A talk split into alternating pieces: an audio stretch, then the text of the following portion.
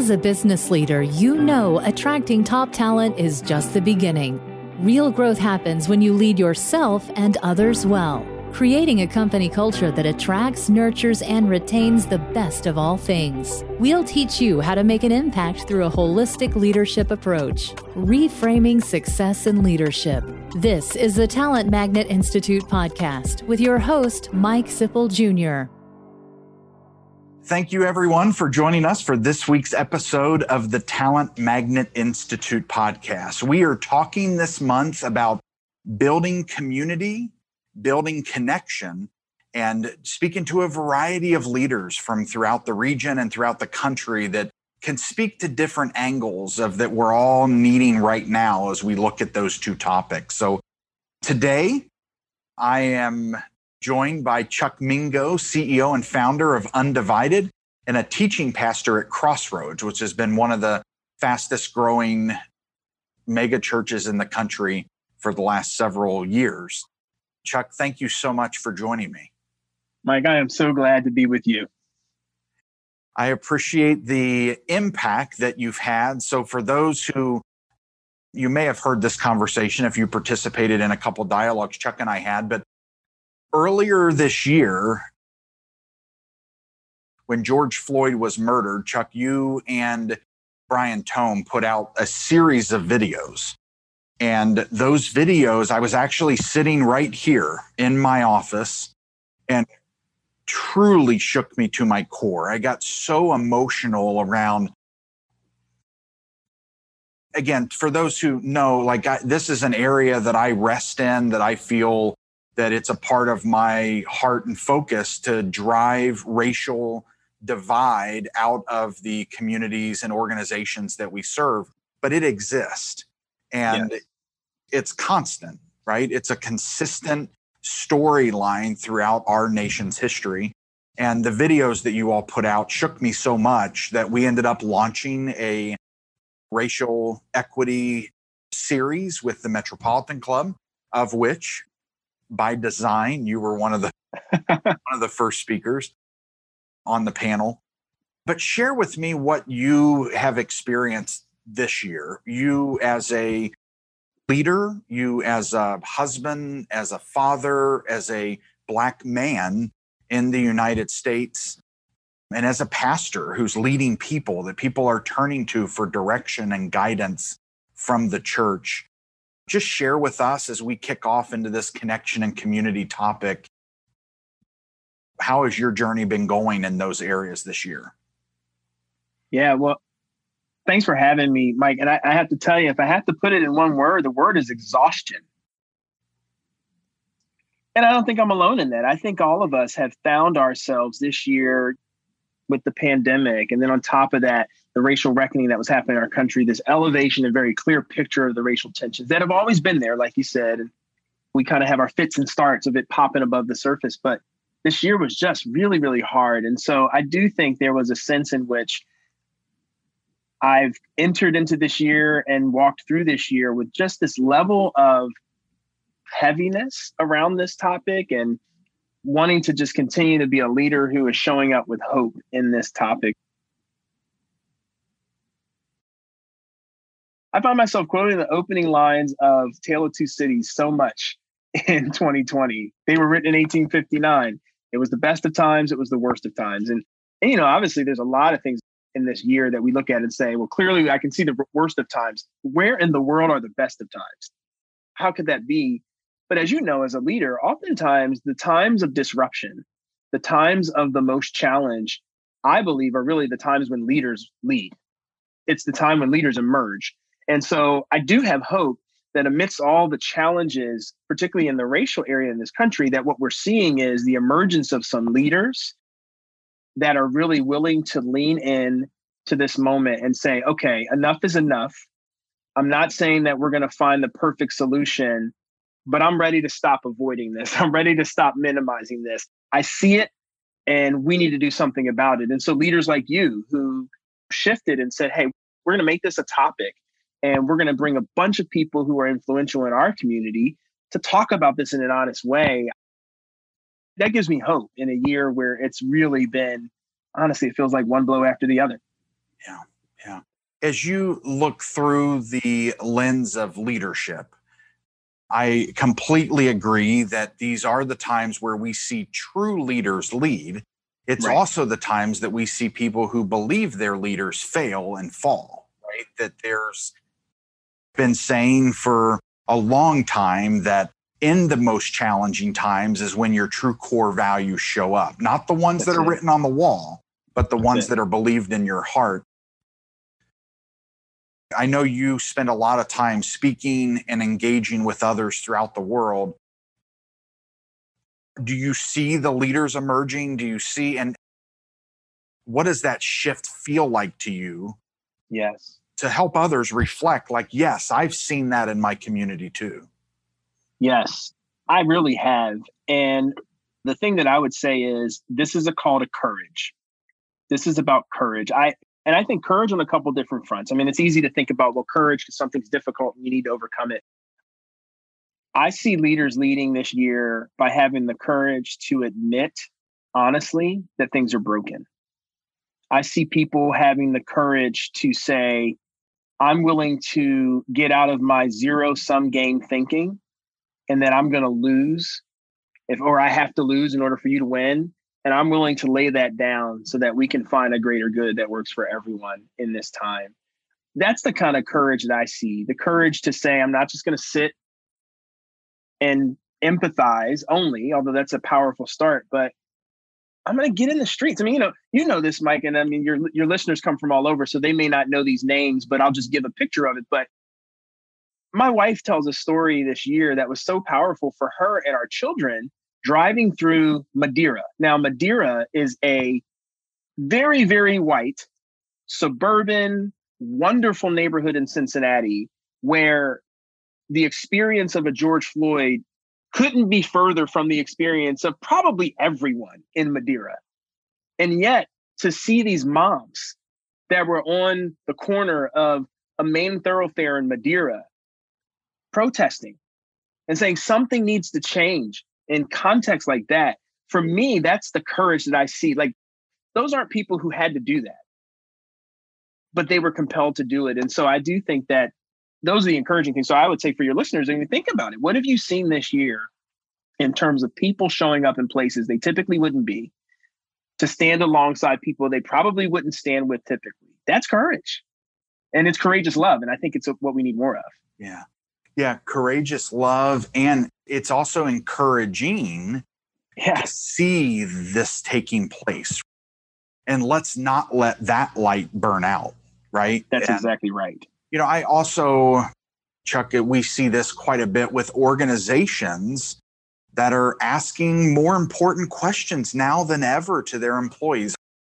You know, this year I had the opportunity to be one of those calls from many of my Black friends talking to me like just an emotional outpouring. I need someone to talk to who I trust, but I'm angry. And then I've also been the same with some white leaders that have said, I've never asked these questions to my people. And I've never been more emotional when I asked to hear the responses that I never understood. These are employees that have been with me for 20 plus years. Yeah. And I've never heard their sadness and their brokenness and their fear. Yes. And what an amazing opportunity as an employer, as a human being, as a colleague to be that organization. Maybe this is the first time an organization's ever had these discussions. I'd probably right. say in most cases it is. And for that, for you to be a team member of an organization who has the bold, courageous conversations and who shows their people you're more to me than an employee yes has profound impact it really does it really does chuck with your podcast living undivided yes. the undivided a racial solidarity movement. I know you have some goals there. I'd love for you to talk about like where did undivided what is it? Yes. Why was it created? And what can people all over the world who are listening to this podcast take away from the story and the opportunity to get engaged in something like undivided? Yes So undivided is a living undivided, which is the experience that kind of kicks people into the movement, is a six week experience where we get people into mixed race groups for a facilitated conversation around race, where we take an honest look at history and we make that history local. So when we're in Cincinnati doing this, we're talking about not just national history around race, but what's the local impact of that? Where we're training on empathy. You know, I really believe empathy is a superpower. And I think it's a superpower that needs to be brought to bear in conversations around race. And so we we teach people how to do that in Undivided. We also, Mike, really help people see the systemic nature of the inequities that we see. I mean, I think one of the hot topic, hot potato topics is like this whole idea of systemic inequity, systemic injustice. Is that a thing or is it really at an individualistic level? We give a compelling case and some experiences that help people understand the systemic nature of these inequities. And then we really begin to motivate people internally. You know, I'm a pastor, and so there's some religious language that kind of ties to this. But when you think about heart change and having a point of conviction, making a commitment to go in a different direction, these are things that we then begin to coach people on. And one of the things that we do in Undivided is make sure that at the end of Undivided, people have selected and committed to an on ramp, a place and a way that they're going to actualize this transformative experience of Undivided, where they're going to show up, whether that be show up and work with inmates who are returning citizens, whether they're going to show up in a tutoring and mentoring program, if they're going to show up and be a part of a justice team and kind of think through systems and structures and how you organize people to bring about systems change in your community. We want people to really activate on the other side of Undivided. And the journey really came out of, quite frankly, a challenging question that I was asked five years ago our whole church was going on a journey. We call it a journey, six week experience. And the question really was what's the brave, bold thing that you feel challenged to do? The thing that required great faith, but could have a, a great impact in the world. You know, this would have been around the time when many of the officer involved shootings and other things were in the news. And I just really felt a conviction that for me, the answer to that question was to be a voice for racial healing and for racial justice. Now, here's the interesting thing. And again, I'm a pastor, so some might say this is coincidence, but of course, I would say something different. It was three months after I made that declaration to our church and said, Hey, we got to do something. I don't know what we're going to do. We're going to do something that right here in Cincinnati, and yours in my hometown at the University of Cincinnati, we had our own experience of an officer involved shooting, a killing of Samuel DuBose. And all of a sudden, what was happening out in the world was happening right in our community. It was happening in our zip code. It was affecting families in our church. And so as we went on that journey to live undivided, it was powerful timing to think about this parallel path of what we were experiencing in the community, but was also being birthed in our church that could be a tool and has been a tool for at this point over 7,000 people to engage not just in a transformative relational experience called living undivided, but actually to show up and be hands and feet doing racial justice and racial equity work around the world.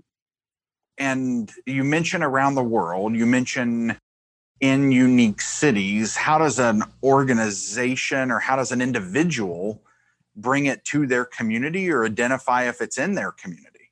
That's right. And again, I should just say we are in launch mode. So we're a startup and we're excited about in February. In fact, one of the things I love anybody who's interested to know about is we're doing a webinar. We're calling it Hindsight 2020. And we're going to do this on the evening of Martin Luther King Jr. holiday in January, January 18th. We're going to just look back at 2020 through the lens of not just the undivided experience, but we have some guests that are coming and going to give us some broader perspective on what's happening in the world. And then we're going to talk about what does it look like to look forward. And for us, what looking forward is, is if you go to undivided.com right now, and if you're in a corporate space, you can go to workingundivided.com and it's an opportunity for you to bring the undivided experience into your organization. We want people to be signing up and saying hey i'm going to do that. And what that looks like is we do it in cohorts. Again it's a facilitated experience and at least until we get the vaccine we're doing it all virtually. So it's all happening over zoom or webex whatever the program is that we're using microsoft teams.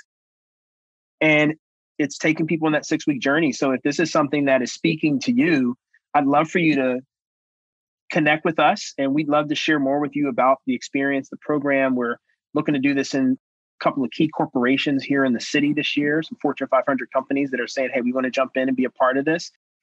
We're also looking to do this in nonprofit spaces as well. So that's how people can plug in and jump into the work that we're doing. And you mentioned just to double click on this for a second. So there's church in the churches, um, there's curriculum to be utilized, but also in the workplace. So undivided.com. Right. And undivided.com is kind of the broad landing page. And specifically, though, if you're looking for the corporate content and the corporate experience, it's working, working undivided. Undivided. Okay. Yes. Okay. Excellent. And we'll provide for everyone in the show notes links to this so you can come back to it in your app or if you're looking at the show notes on our website. I would also encourage you if you do download the curriculum, if you do say, you know what, I at least like to bring this to some colleagues or some family members or some friends, let us know. Hey, Mike, hey, Chuck, we're going to start this journey because of this episode, right? So, through the work that we're doing through the Talent Magnet Institute, where we're helping individuals understand what success looks like in relationships, work, community, and life. You have heard time and time again on our episodes how important it is that all people connect, that all people trust one another, they feel valued, heard, and understood. And we believe that this work that Chuck and others are on this journey of do just that, right? They help you feel valued, heard, and understood, but most importantly, help others around you feel valued, heard, and understood. And we've got to start somewhere, right? No matter, That's exactly I love right. the exercise, Chuck, when we facilitate team activities and, you know, you try to pair people up that you know are quote unquote different from one another, right? Mm-hmm. And then you challenge them, raise your hand when you have found a similarity. And Yeah. within like three, four minutes or less, everybody's hands up. Like me and Chuck have is. lots of similarities. Did you know That's right. that? That's right. You know, and that's what this work does. It lets us know that we need to have uncomfortable conversations. There are uncomfortable circumstances that we need to be more prepared for. And we need to be willing to have engaging cross racial line dialogues to in order to move this nation forward, in order to move our businesses and our Yes. communities forward. So Yes. so I'm so excited to be able to point people in this direction for tools. Is there a cost to this? An implementation cost? Yeah, there's an implementation cost. And again, when you jump on the site and connect with us, we'd love to talk with you about all of those things as we engage further in the journey. I want to go back to something you said, Mike, around what you say heard, listened to, and understood. Yep. Valued, heard, And- and understood. Valued, heard, and understood. And I know that's the theme for this month for the Talent Magnet Institute podcast is this idea of community and connection. I'm just always reminded of how powerful it is to have that gift of community and what it means. And, you know, I, I would ask all of us to just reflect on 2020 and what has been taken, stolen, lost, minimized. And I think the things that you probably grieve the most have to do with exactly what you said community and connection. Whether it's a Thanksgiving that had to look different, whether it's another holiday that has to look different, whether it's just the, you know, I think about even on work teams. We talked about this the other day. I hate to say it and be a Debbie Downer. I think we're all on borrowed time when it comes to building teams on Zoom. There's just some things that are hard to replicate about being in each other's presence, taking the trip together, the road trip together, or the flight together. And I think the fact, you know, the hallway conversations and all of those things are really hard to replicate on Zoom. And so while we're doing okay, and hopefully your businesses are still thriving, I think if you're a leader of a team, you feel it and you know it. I know I am feeling like I'm trying to build a team in a startup amidst the pandemic. And I feel like I'm doing it with one hand tied behind my back because we can't have proximity, physical proximity. It's a meaningful thing. Yeah. Yeah. It is complicated, right? I'm sure there's someone, uh, many of you listening right now that are like, yes, that that's what I've been saying. It's you know, we can make it work. But to yes. be frank, your host today and the Talent Magnet Institute podcast would love to be around all of his team, right? Yes. Yeah. and be interacting with all of our colleagues and clients in person. And I can't tell you how important it is to me every year to bring, we're known as connectors and community builders. Yes. And early in the year, we had hosted from November until February, I think nine micro open houses for clients and Mhm. friends, right? And we do it. Mhm. We would have done 45 by the time then. right.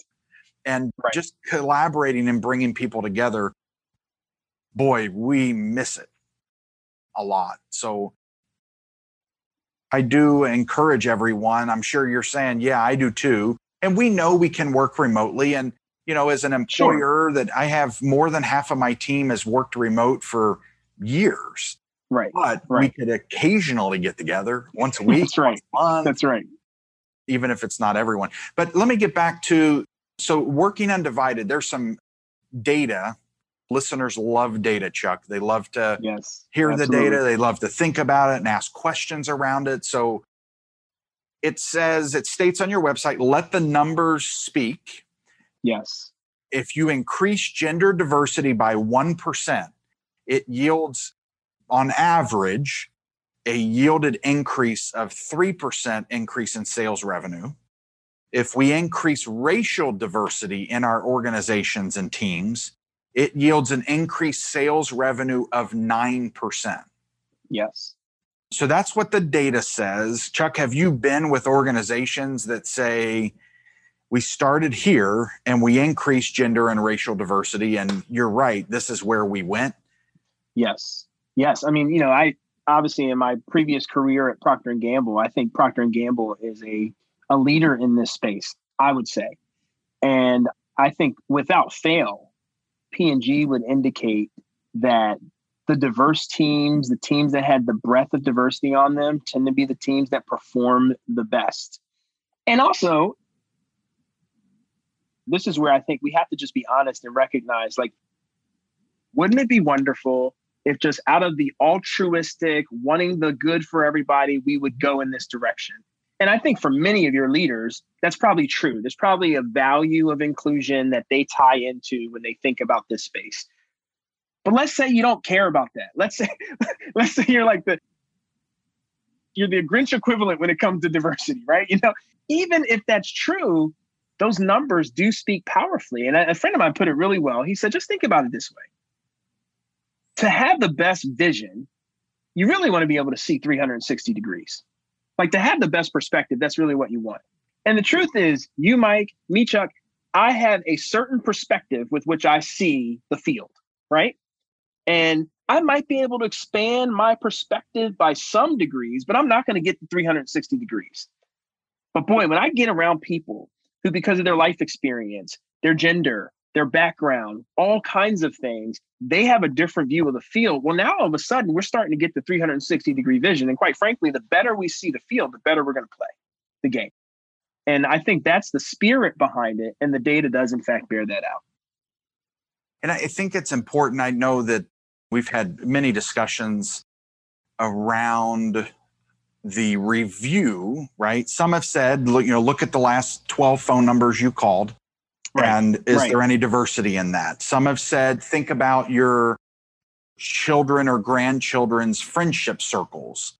Yes. Some have said, think about your your Thanksgiving table. Think about when you go out to dinner with friends, when we were able to do that more often, right? And how diverse are those circles?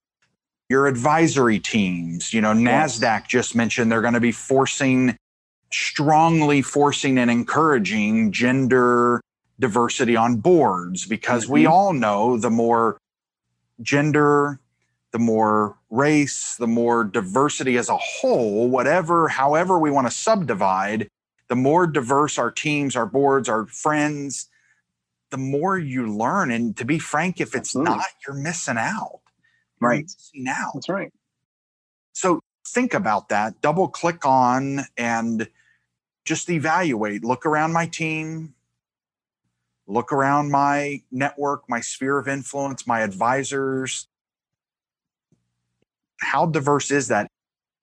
The reality is, we can always, no matter which angle you're looking at this, we can always make it more diverse. right? Absolutely, we can. And let's pursue that conversation in all due haste. And let's also make sure that we're including the diversity in the conversations and in the dialogues because being asked to the dance is different than being asked to dance, right? That's exactly right. And to just to add to that, Mike, the other reality for us as a country, because as you think about 2020, I think we recognize the division in our country. I'm very, very proud that I was born in America. I love the fact that I was born here in this country. I'm not proud of everything our country does. I'm not proud of everything our country has done, but I love being an American. And at the same time, I have to recognize that some of the division that we have in our country and the way that we value or devalue people, it hurts us all. It hurts us all. So if you look at educational performance, you look at some of the health metrics that you can look at, the United States is actually not doing well when you think about how we stand globally. And I, I can't help but think that some of that has to do with the fact that we have this us and them stuff playing out, particularly along racial lines as a country. Again, I'm not, I try to be a realist. I'm not saying that I imagine a day we all, you know, sing kumbaya and everything is great.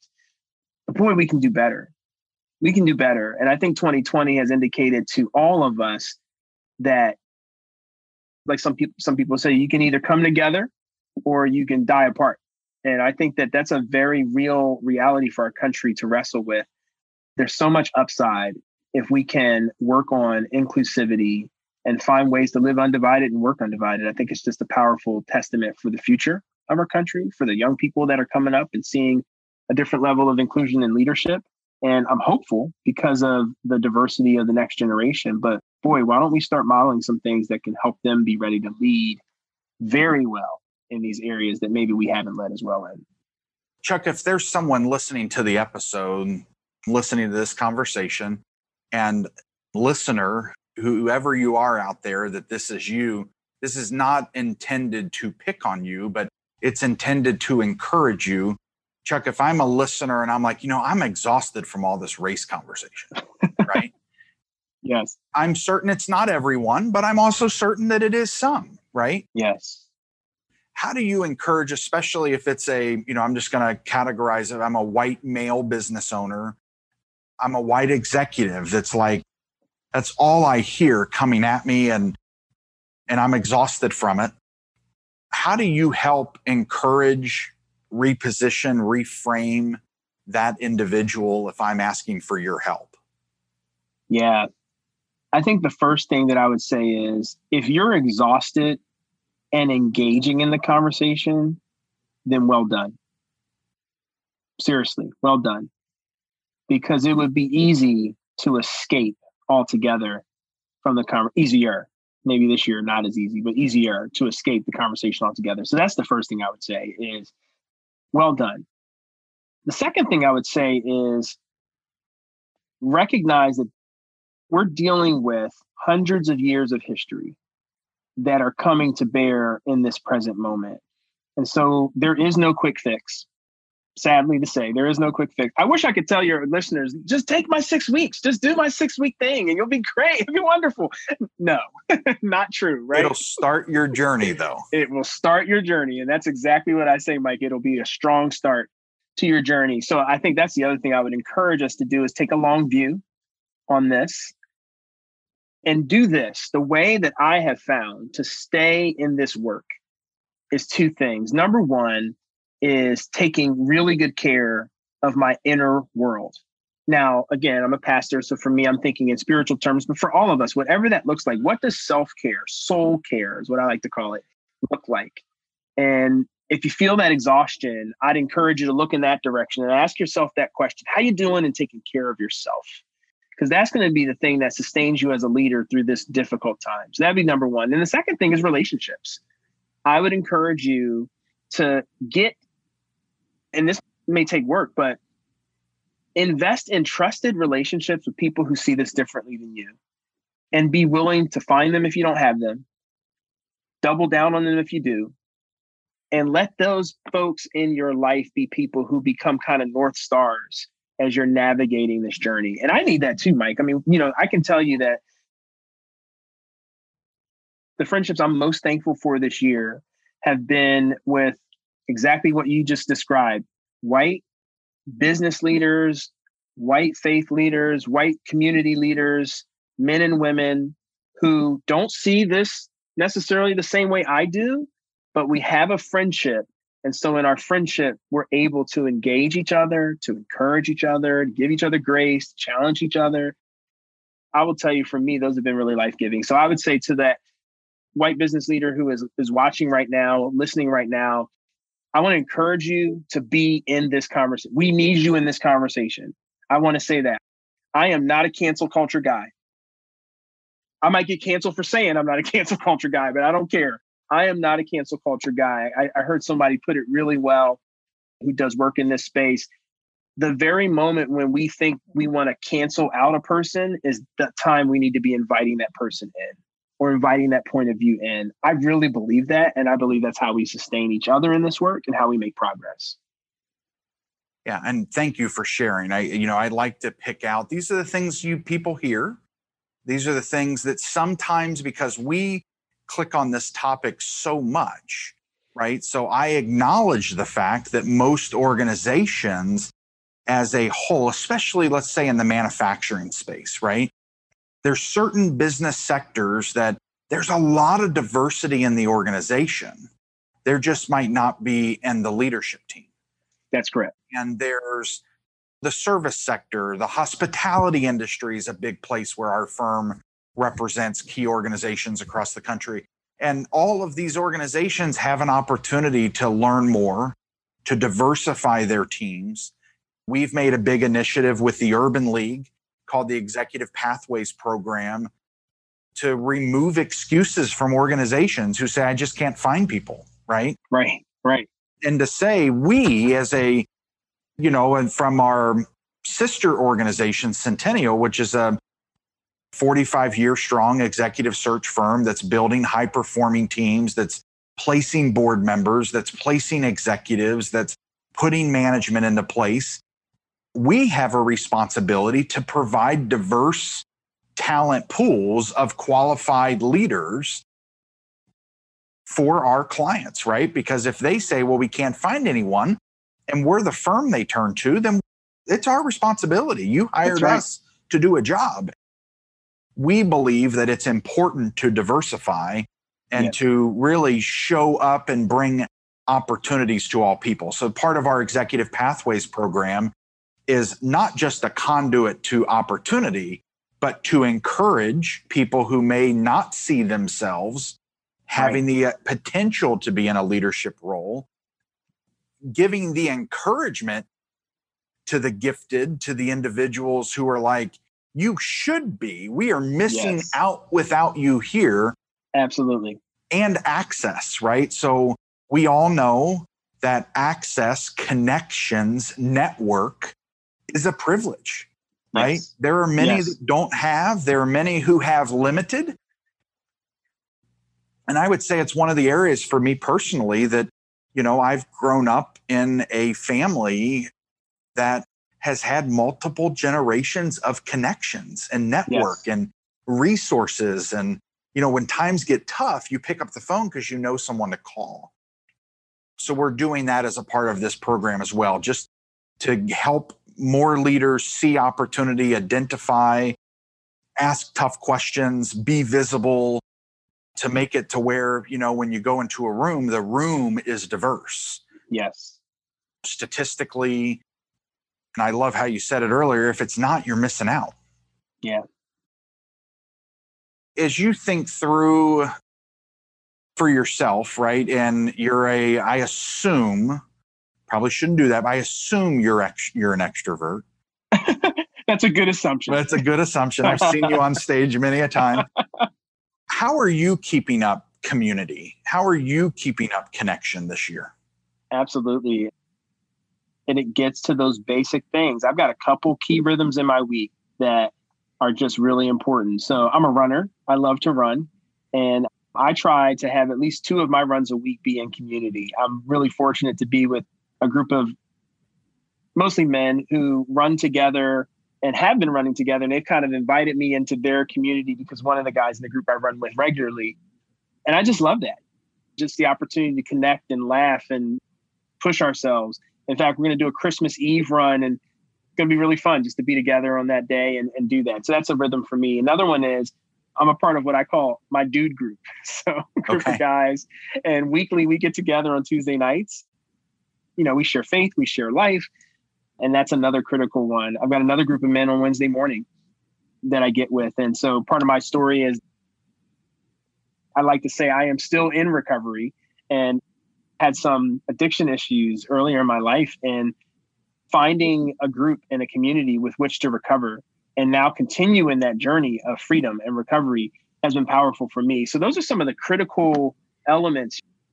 Movie night on Fridays with my family. Like we, are big Mandalorian fans. So right now we're just like every Friday night waiting for the next episode of the yeah. Star Wars Mandalorian show. Yeah. Those community rhythms are so important to all of us. And I find for me, they're real anchors. So that's a place where I'm finding a lot of community. And then, of course, with my team, the incredible people that are helping me build out Undivided, just an incredible, committed group of people who are passionate about the same thing and who strengthen and sharpen me and each other as we grow this organization together. Yeah, I think it's important for us to evaluate, right? Because some people may say, I'm you know i do still have a group. Like i have a couple i have a, a, family business roundtable that i was in for years. And we've been getting together you know in a pretty steady rhythm via virtual. We've not gotten together physically. But even getting together virtual lets you say hey how you doing? Right? And how are things going? And you know my wife and i historically have done it every other week as long as there's no sporting activities that conflict or a late late practice that gets thrown in. But you know, date nights, and we there was yeah. a point in time it was months since we had gone out on a date, right? And that's a rhythm I need in my life. I was asked by a friend to attend a socially distanced dinner in a, in a couple weeks and and it's like you know what i just need to be around friends that want to laugh like yeah have absolutely. a couple drinks laugh right. hang out kick enjoy and kick back boy how many of us need that right now so mm-hmm. we all do so as you look are there other rhythms chuck that you as a leader like to stay in you know like for example i talk a lot about journaling yes you know yeah. i journal i take a lot of notes I've got mine right here. I'm a big time journaler. Usually I start yeah. my day with some journaling and some reflection. And I also find that it's helpful to come back to that. I tell you what, Mike, that I've been doing for the last several months. I have a, a separate journal. Just I just got like a one subject wire notebook. I just sit it next to my bed and it's my gratitude journal. And I try every night to just capture 10 things I'm thankful for in the last 24 hours. And there's something I think about orienting my heart and my mind to gratitude before I go to sleep. That's really helpful for me. You know, I'm definitely one of these who can wake up in the middle of the night churning on something, stressing about something. And I find that when I just give myself that simple couple of minutes to just reflect in gratitude, it really helps to stem a lot of that anxiety and I get better rest. I mean, I get perfect rest, but I'm getting better rest. So I think that's another one that's a helpful rhythm for me. And that's a daily one. That's great. That's great. Great exercise. A great exercise. One of the hacks on thankfulness and gratitude, Chuck, that I was given many years ago is every time you walk under a doorway, say, think one thing you're thankful for. I like that. So it's a visual. So I always tell people when I've mentioned it, like when I say that, you can thank me later because you're going to walk through a doorway and go, "Oh, I got to, I got to say something I'm thankful for." Right? I like so, that. I like that. but, but, similarly, if uh, just a way to like, you know what, there is a lot of good in the midst of challenge. It really right. Is. There's lots of things that we don't know why it happens or why now, but when it does, there's something positive that typically reflects from difficult circumstances and you've mentioned a couple early in the conversation that difficult situations that led to awakenings that led to folks coming together that were divided right okay so as young we- leadership i just want to point to that young leadership and again that's another thing that i would be asking your listeners to be thinking about. I'm finding this opportunity is ripe for young leaders who are passionate. And that's one of my passions is I want to be a developer of young leaders. I want to continue to develop people to go beyond where I am.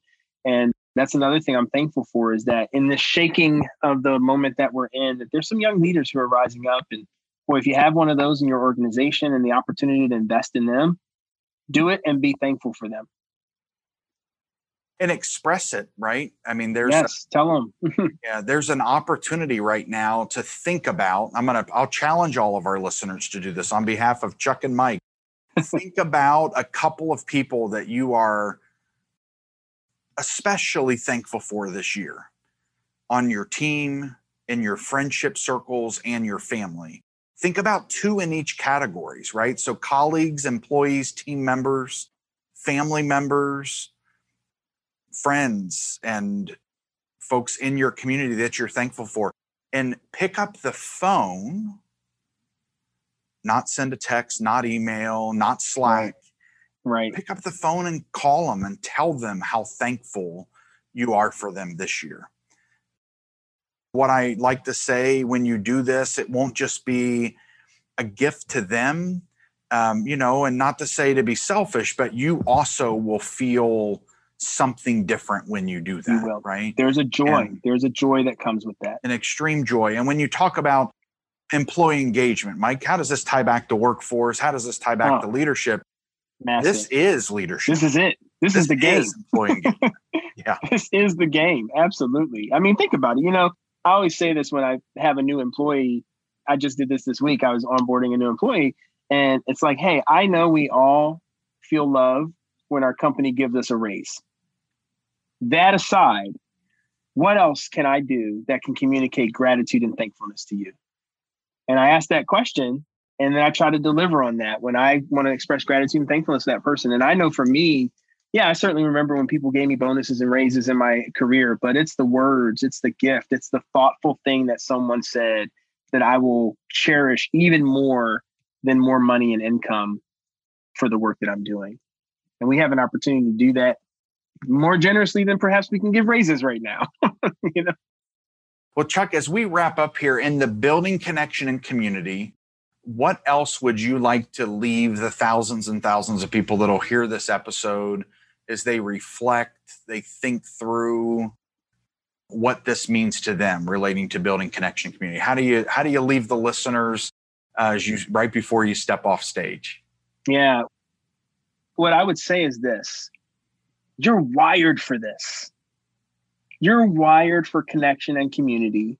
You have what it takes to do this. You have what it takes to create rhythms and relationships in your life that can be life giving to you and where you can give life to other people. And so don't doubt that in a year where it's probably been harder to either start or maintain those rhythms of connection and community. I would just encourage you, listener, that you're wired for this. This is the way you are made. And we'll get through this. We'll get through this. I don't believe that we're stuck in this cycle forever. There's hopeful news on the horizon as vaccines are starting to come online. And just don't forget that this is a time where you've really had to sharpen your connection and community skills when it's easier, when it's maybe even something that we can take for granted. Don't forget don't forget how it felt to be in this moment. And let's just make sure that we all step our game up and be the best connectors and community builders that we can be. Because I really do believe that relationships at the end of the day are the richness of life. Chuck, thank you so much for joining us today. Listeners, thank you for tuning in. Community, the Talent Magnet community, thank you for being a part of it. I would love to hear from you. What is one or two things that you took away from this episode that encouraged you, that's inspired you, or that you're still struggling with, right? That you want to go back and re listen and you want to challenge Chuck and I in that conversation.